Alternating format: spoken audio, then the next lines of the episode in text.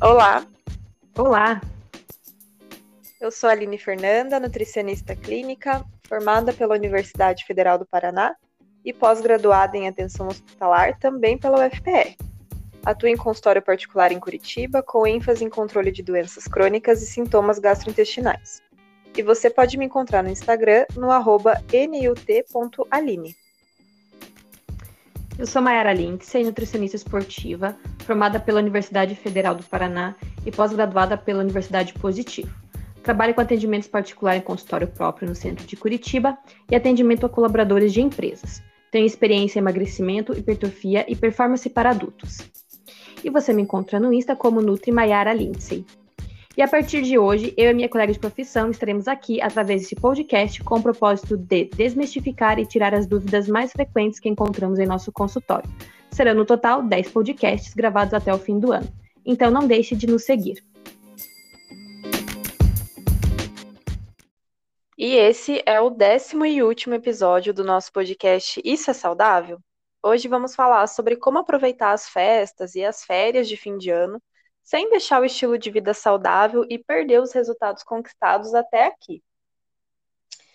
Fim de ano chega e sempre vem aquele pensamento de como manter a dieta em meio a tantas confraternizações, festas de fim de ano e férias. Mas saiba que isso sempre vai ser rotineiro em nossas vidas. Sempre haverá fins de anos, festas sociais, e o que mais importa no meio disso tudo é saber que essas comemorações sempre vão ser exceções em nossa alimentação e nunca nosso padrão alimentar, mas que eles fazem parte do comer no contexto cultural e social. É, vale lembrar que a gente não come apenas para nutrir o nosso corpo, né? O comer ele está contido num contexto biopsico sociocultural. Eu amo essa palavra desde a primeira vez que eu ouvi ela. O alimento em si, ele cumpre um papel biológico e nutricional, sim, mas não é possível desvincularmos de outros papéis que ele passa a cumprir. Então, comida é amor, é presente, é companhia, é comemoração. Não é à toa, né, que a culinária é denominada uma arte e, por sua vez, ela pode ser afetiva, regional ou popular. A culinária está em todos os lugares e reflete o povo, seus gostos, costumes e momentos. E quando atinge esse patamar, se torna uma experiência que é passada por tradições. No caso, as festas de fim de ano mostram como a comida tem um grande papel cultural e não devemos nunca tirar de uma nação esse patrimônio. Além de cultural, nesse caso, também tem um papel afetivo, pois é nas festas né, que há reunião de pessoas importantes, onde comemoram juntas mais um ano de conquistas e lutas, e sempre reunidas em volta de uma mesa coberta de comidas gostosas. E vale lembrar também que a comida não pode ser tratada como recompensa sempre. Se usamos a comida como a única solução para todas as emoções e os marcos da nossa vida, criamos um comportamento que é disfuncional, em que a gente não identifica outras fontes de prazer ou alívio para as nossas dores e problemas. Mas isso em nenhum momento quer dizer que a comida não deve estar presente nas nossas celebrações. O ser humano é o único animal capaz de dar significado ao ato de comer. Não alimentamos apenas o nosso corpo, colocamos a cultura no alimento. Mas, voltando à pergunta, né? Como é que a gente pode manter o foco no nosso objetivo, seja emagrecimento ou melhora da nossa saúde, podendo desfrutar das festividades sem deixar a dieta de lado? É, e nisso eu preciso lembrar a vocês aqui que o problema não é o que você come entre o Natal e o Ano Novo, e sim o que você faz entre o Ano Novo e o Natal e entra naquilo novamente. Como está o seu padrão alimentar nos 365 dias do ano? Aquilo que você faz todos os dias. Como está seu estilo de vida? Ele é um estilo de vida mais ativo, que busca alimentos in natura? Ou você está sedentário e tem uma alimentação mais ocidental, né? Aquela que é com fast foods e industrializados. É isso que faz toda a diferença naquela hora que você sai da dieta e tem o comer social.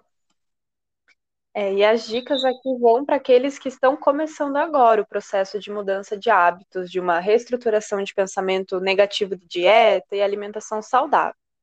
Então, primeiro lembrar que nenhum alimento sozinho é vilão, né, ou mocinho da nossa dieta.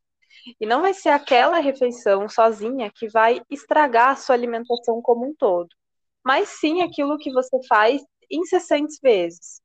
Aqui também é legal lembrar que você não precisa comer até passar mal, que a sua saciedade deve estar no ponto onde você se sente saciado, porém sem aquele desconforto estomacal de quem exagerou.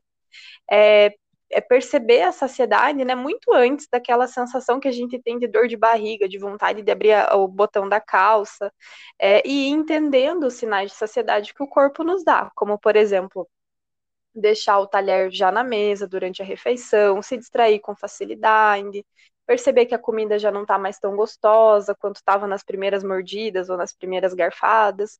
E aí a gente usa esse ponto de saciedade, né? E não deixar chegar até passar mal.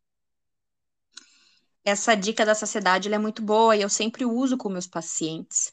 Outra dica é fazer refeições leves durante o dia, com vegetais, frutas e proteínas magras. E não chegar ali na ocasião, na festa, ali no caso, com muita fome, pois estar com muita fome na hora da festividade, da ceia, no caso, você acaba correndo o risco de exagerar e comendo mais do que deveria. É, a ideia é a gente seguir a vida normalmente, né? E, e mantendo as nossas refeições da maneira que a gente está acostumado até o, dia, até o momento da ceia e da, da festividade. Uma outra dica é mastigar bem durante a refeição, comendo devagar, né? Para que chegue ao cérebro o sinal da saciedade. Então, nas ceias e almoços de fim de ano, a dica também é começar e não se esquecer da salada. Começar sempre pela salada, não se esquecer de caprichar no prato, né, com saladas e legumes. E depois de consumir elas, aí sim vai para o prato principal. Né? Nesse momento você já vai estar tá mais saciado. É, além de, de buscar carnes mais magras, retirando aquela gordura aparente, né, que a gente vê na, em carnes mais gordurosas, principalmente. E a pressão sempre vem na hora da sobremesa, né? E, e nessa hora, o legal é escolher uma de sua preferência, aquela que você gosta mais, né? E você deve consumir ali devagar. Ou ainda, se quer experimentar todas as sobremesas, pegar porções pequenas de cada uma e, e comer devagar, saborear cada uma. Assim, a chance de repetir será menor. É. E um cuidado redobrado que devemos ter é para o consumo de bebidas alcoólicas, pois são ricas em calorias e possuem baixo valor nutricional. Então, nesse caso, a dica é realmente não exagerar e para cada drink que for tomar, né, cada drink bebido, tomar dois copos de água ali intercalados. É, isso é uma luta, né, para a gente trabalhar no, no consultório em relação ali à bebida alcoólica, principalmente nas férias. E é isso que eu quero saber. E nas férias, Aline? Qual sua dica ali para a gente conseguir manter uma alimentação mais equilibrada? Eu acredito que a grande questão aqui é incluir os hábitos bons nos momentos de lazer também. Então, levar nas viagens frutas secas, castanhas, barrinhas, né, para a hora da fome ou nos lanchinhos, e nos momentos de passeio ou de praia. Então, se tiver em uma casa de viagem, deixar frutas e verduras em estoque para o preparo das refeições. Se estiver em hotel, procurar comer frutas e cereais já pela manhã, para não esquecer delas ao longo do dia. Não se esquecer também de tomar água ao longo do dia, se possível manter atividade física, nem que sejam caminhadas ou corridas ao ar livre, trilhas, né? Algumas atividades que te mantenham mais em movimento também nas férias.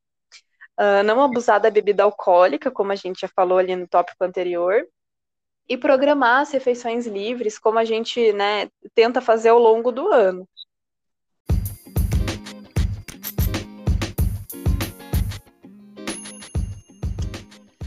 E o nosso último podcast do ano foi sobre como aproveitar as festas e férias de fim de ano sem deixar a dieta de lado.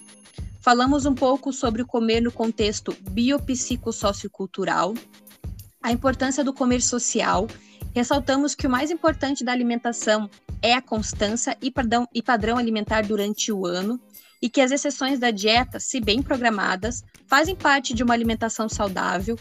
Demos dicas de como aproveitar as festividades comendo bem, de forma saudável e sem culpa.